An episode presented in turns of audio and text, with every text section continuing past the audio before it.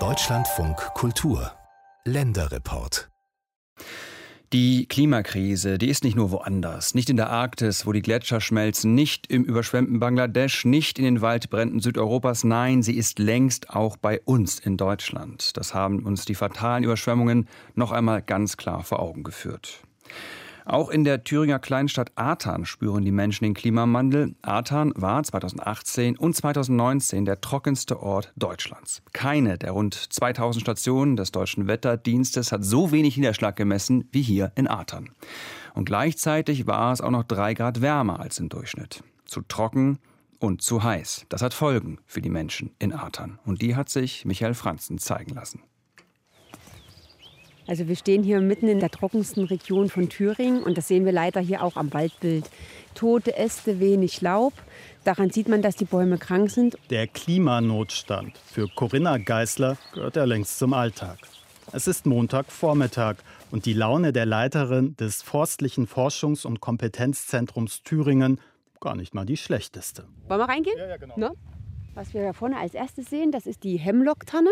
Seit neun Jahren gibt es den umzäunten Versuchswald vor den Toren Artans, der verschlafenen thüringischen Kleinstadt im Windschatten des Kiffhäusergebirges, mit der Hemlock-Tanne und den anderen Sorgenkindern. Ja, der sieht auch erstmal ganz gut aus, aber wenn man näher rantritt, sieht man, dass er Schäden an der Rinde hat. Vorsichtig kratzt die 42 Jahre alte Försterin an der Rinde der Hemlock-Tanne, einem Nadelbaum, der in Nordamerika heimisch ist und eigentlich gut mit Trockenheit klarkommen soll. Doch ehe wir uns versehen, blättert ein Teil der Rinde ab. Trockenschäden in Atern nichts Ungewöhnliches. Nirgendwo sonst in Deutschland hat es 2018 und 2019 so wenig geregnet. Das liegt zum einen an der geografischen Lage. Die Kleinstadt ist förmlich umzingelt von Höhenzügen, die den Regen abfangen. Und zum anderen am Klimawandel. Allein in den vergangenen drei Jahren hat sich die so und so schon geringe Niederschlagsmenge von rund 500 Milliliter im Jahr halbiert. Zum Vergleich in München liegt der Wert bei 965. Und es war in Atern drei Grad wärmer als im Zehnjahresschnitt. Wir haben uns genau den Standort ausgesucht, der am extremsten ist, weil es nützt gar nichts, wenn wir eine Versuchsfläche mit diesen Baumarten in ein Optimum von unseren Standorten legen. Da wachsen definitiv unsere heimischen Baumarten sehr gut und da braucht man auch nicht mit Fremdländern in dem großen Maße zu kommen. Aber auf den Standorten, wo unsere heimischen Baumarten wirklich massive Probleme kriegen, dort suchen wir Alternativen ein bisschen Achtung wegen den. So. Am besten schlagen wir uns mal wirklich hoch. Und dann sehen wir alle Baumarten, die wir haben. Ja. Neben der Hemlock-Tanne haben Geißler und ihr Team noch vier weitere fremde Baumarten angepflanzt, darunter die türkische Tanne. Das ist ein sehr schöner Baum, der sich auch wirklich gut entwickelt, muss man sagen. Wir sind zufrieden mit der Wuchsleistung. Aber wenn man genau reinguckt, haben wir hier auch solche braunen Stellen, solche kleinen. Das ist auch der Spätfrost vom vorigen Jahr. Zielstrebig bahnt sich die drahtige Frau ihren Weg durchs Dickicht. Sie liebt das, nicht im Büro zu sitzen, bei irgendwelchen Online-Meetings, in denen sie sich den Kopf darüber zerbrechen müssen, wie sie die Borkenkäferplage in den Thüringer Forsten aufhalten können. Stattdessen Natur pur. Geißler schaut zum Himmel. Am Horizont türmen sich die ersten Gewitterwolken. Ein, zwei Stunden noch, dann wird es wohl regnen. Dieses Jahr, müssen wir sagen, ist der Niederschlag dort, wo er hingehört auch hier in der Region. Also sehr schön feucht im ganzen Frühling, auch schön kühl. Aber man muss sagen, dass die Bäume die letzten drei Jahre schon so gelitten haben, dass die feinen Wurzeln, die unten im Boden wachsen, sich zum Teil abgestorben sind, zurückgebildet haben und die Bäume es nicht mehr schaffen, dieses wieder auszugleichen. Es ist dann wie die Blumen in der Vase. Wenn einmal die Blumen vertrocknet waren, hilft auch das meiste Wasser nichts mehr.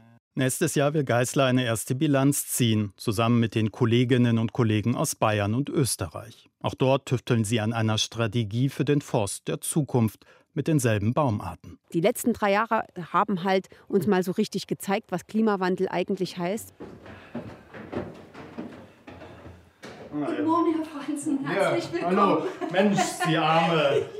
Wenn da nur nicht dieser Stein gewesen wäre. So ganz kann es Evelyn Lange immer noch nicht fassen dass sie beim Wandern umgeknickt ist und jetzt mit Krücken durch die Wohnung humpelt. Doch die Frau, der Zungenbrecher wie Stratocumulus opacus Wolken locker über die Lippen gehen, ist Kummer gewöhnt. 39 Jahre lang hat sie die staatliche Wetterstation in Artern betreut, Niederschlagsmengen und Temperatur gemessen und sich geärgert, dass der Klimawandel lange als Humbug abgetan wurde. Man hätte schon vor 30, 40 Jahren anfangen müssen, da einzuschreiten. Hinterher ist man immer schlauer.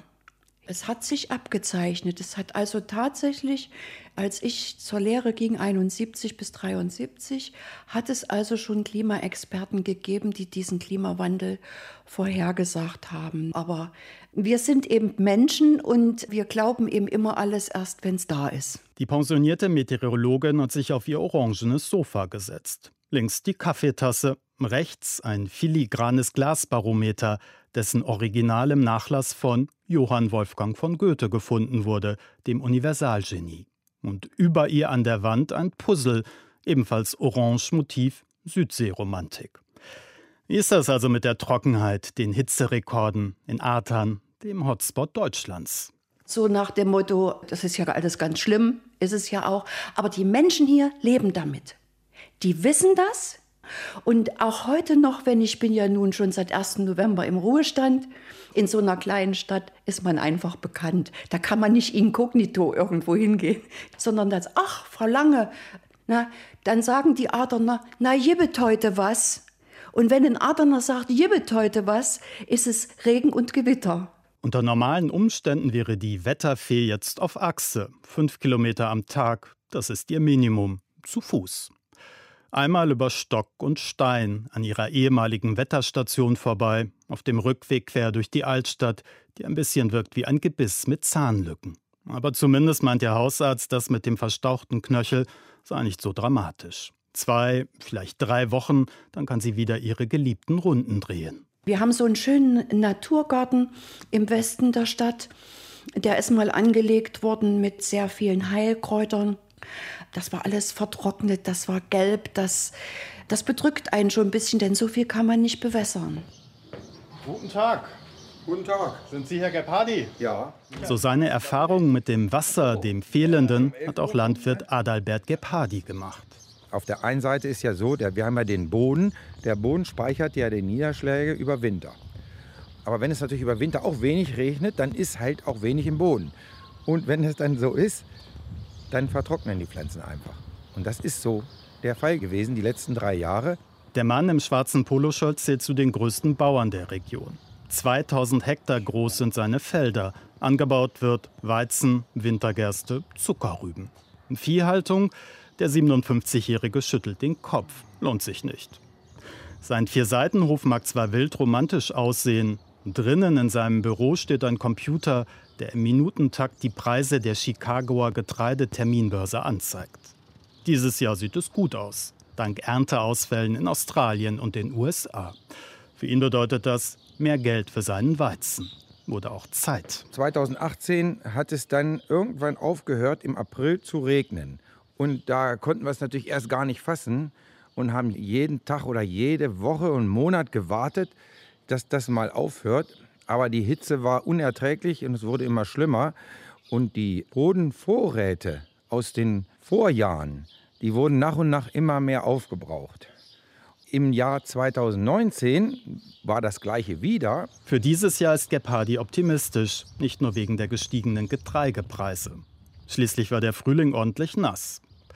Der Mann, der 1991 nach der Wende aus Niedersachsen nach Thüringen kam, verzieht das Gesicht. Nein, nicht ordentlich, sondern normal nass. 30 Prozent weniger Umsatz hat er in den vergangenen drei Jahren gemacht und Konsequenzen gezogen. Zum Beispiel weniger Dünger, weniger Pflanzenschutz. Kleine Pflanzen durch die Trockenheit brauchen auch weniger Nahrung. Und das macht ja keinen Sinn, einer vertrocknenden Pflanze viel Nahrung zu geben, das kann die ja gar nicht umsetzen. Wir haben auch seitdem weniger Mitarbeiter. Wir hatten vorher fünf und jetzt sind wir noch drei Mitarbeiter plus wir als Familienangehörige. Man reduziert den Aufwand, weil man ja keinen hohen Ertrag erwartet, um überhaupt noch schwarze Zahlen zu schreiben. Äh, kann das sein von der Optik her, Ihr Sohn? Ja, das ist mein Sohn, ja, ja, ja. Vor einem Jahr hat Julian Gepardi sein Studium abgeschlossen. Agrarwissenschaften hat der 22-Jährige in Göttingen studiert und sich gewundert, dass der Klimawandel im Lehrplan nur eine Randnotiz war. Es war auch mal ein Seitenthema, aber jetzt nichts Gravierendes. Ja, es wäre wahrscheinlich schon sinnvoll. Das ist ja eigentlich genau das Thema, was eigentlich auf uns alle zukommt, weil das Wichtigste ist der Zeit momentan. Hallo, moin. Moin. moin. Ja, genau. Ja. Wow. Das ist ein Mähdrescher, die werden, jetzt, die werden jetzt vorbereitet für die Ernte. Nächste Woche beginnt die Weizenernte. Vater und Sohn werden dann mit ihren Mähdreschern raus auf die Felder fahren. Ein Exemplar kostet 330.000 Euro. Es ist für alle Eventualitäten gewappnet. Ja, wir haben ja Klimaanlage zum Glück. Klimaanlage drauf und auf den allerneuesten auch einen Kühlschrank schon. Da lässt sich doch eigentlich ganz gut aushalten.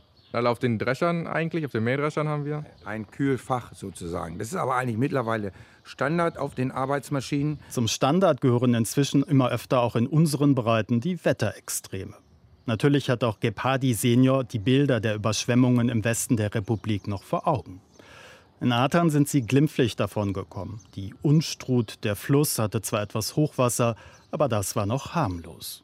Sorgen bereitet ihm etwas anderes. Sollte es aber weitergehen, auch in den nächsten Jahren mit der Trockenheit und immer schlimmer werden, dann müsste man sich schon mehr Gedanken machen und gedanklich so sich Richtung Italien bewegen, was die Früchte anbetrifft. Weinanbau vielleicht, ne? Spaßeshalber haben wir schon mal gesagt, wir werden dann als Straßenbäume Palmen pflanzen, wenn das so weitergeht. Humor ist, wenn man trotzdem lacht. Atans Bürgermeister hat das ganz gut raus. Wir setzen uns mal so, dass wir nicht in der Sonne sitzen. Ja, genau. Ich setze mich mal in die Sonne. Da, da setze ich immer die unangenehmen Gäste hin, die nicht lange bleiben sollen. Thorsten Blümel hat nicht nur ein Faible für F6-Zigaretten, die Ostmarke, sondern auch ein Problem am Hals, ein feuchtes. Ein Brunnen unterhalb der Stadt ist versiegt, der Grundwasserpegel auch nicht mehr das, was er einmal war. Der Pegel ist natürlich nicht konstant, ist in den letzten Jahren auch zurückgegangen, aber wir haben halt noch so viel Wasser unter der Erde, dass wir mittelfristig da noch zurechtkommen. Allerdings jetzt auch gesagt haben im Wasserverband, wir müssen uns jetzt einfallen lassen, wir brauchen ein zweites Standbein. Das heißt, wir werden in den nächsten Jahren hier eine Fernwasserleitung herlegen müssen und Talsperrenwasser mit beziehen als zweites Standbein. Fernwasser von den rund 100 Kilometer entfernten Talsperren des Thüringer Walds. Auf lange Sicht heißt das steigende Wasserpreise. Der linken Politiker verzieht das Gesicht. Blümel kann sich jetzt schon lebhaft vorstellen, was sein Lieblingsgegner daraus machen dürfte. Bei der letzten Thüringer Landtagswahl 2019 holte AfD-Mann Jens Kotter das Direktmandat im Wahlkreis, unter anderem mit der Forderung, lasst uns doch einfach das Wasser aus dem Harz holen. Dass die Talsperren des Harzes allesamt in Sachsen-Anhalt und Niedersachsen liegen und die Nachbarn keinen Tropfen zu verschenken haben, geschenkt. Kotter sitzt jetzt im Erfurter Landtag. Das Thema aber ist nicht vom Tisch. Zusammen mit seiner Frau hat der Rechtspopulist die Bürgerinitiative Lebensqualität und sauberes Wasser e.V. gegründet. Ja, ja, ja, ja, ja. Da ist seine Frau drin, da ist er drin, da ist sein Schwiegervater drin und noch zwei andere Leute. Sind ja, ich sage mal, ziemlich obskuren Thesen aufgetreten ja, hier sind schon neun Menschen gestorben, weil das Wasser nicht gut wäre. Äh, sehr, sehr, sehr obskur. Einmal einen schönen guten Morgen. Ein neuer Tag, eine andere Ecke der 5000 Einwohnerstadt und damit zur Gemeinschaftsschule von Arta. Untergebracht ist sie in einem frisch renovierten DDR-Funktionsbau am Rande einer größtenteils unrenovierten Plattenbausiedlung, die noch an Zeiten erinnert, als im Ort die drittgrößte Zuckerfabrik der DDR stand und in der Kiffhäuserhütte hunderte werktätige Melkmaschinen zusammenschraubten. Leonie, Finja und Senja, drei Zwölfjährige aus der Umwelt AG, kennen das nur aus den Erzählungen ihrer Eltern und Großeltern. Womit sie sich aber ziemlich gut auskennen, sind die Gründe, warum es in ihrer Heimatstadt zuweilen so aussieht wie in der sibirischen Steppe. Durch den Klimawandel, da es so warm war. Einmal die Woche trifft sich die Umwelt AG, immer Donnerstagnachmittag. Beim letzten Mal haben sie im Schulgarten einen Baum angepflanzt, einen hitzeresistenten. Hat super viel Spaß gemacht, meint Senja. Umso enttäuschter ist sie jetzt. Weil er wurde von Tieren abgelagert. Von Rehen? Echt? Ja. Bäume anpflanzen, Gemüse und Obstbeete anlegen. Die Leiterin der Umwelt AG, Biologielehrerin Nancy Bellstedt, lässt sich einiges einfallen. Ja, also wir haben jetzt hier auch angefangen, die Steine zu bepflanzen mit Sukkulenten. Das sind ja so Pflanzen, die gut mit Trockenheit auskommen. Das macht jetzt auch die AG-Gruppe. Die drei Mädels sind da ja auch mit gut dabei. Hier oben haben wir angefangen, Lavendel zu pflanzen.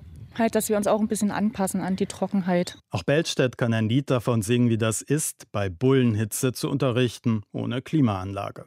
Es irgendwann hitzefrei gibt, weil es einfach nicht mehr auszuhalten ist. Schon krass, die Trockenheit hier, meint sie auf dem Weg zum Schulgarten. Doch so leicht lässt sie sich nicht unterkriegen. Schließlich hat sie Pläne, große Pläne. Es soll noch ein grünes Klassenzimmer entstehen und hier hinten ist halt unser Beet. Ach genau, Mais haben wir jetzt noch angepflanzt, Ziermais und Kürbis. Kürbisse heißt es vertragen Trockenheit ganz gut. Es gibt also doch noch Hoffnung für Artan, den Hotspot Deutschlands.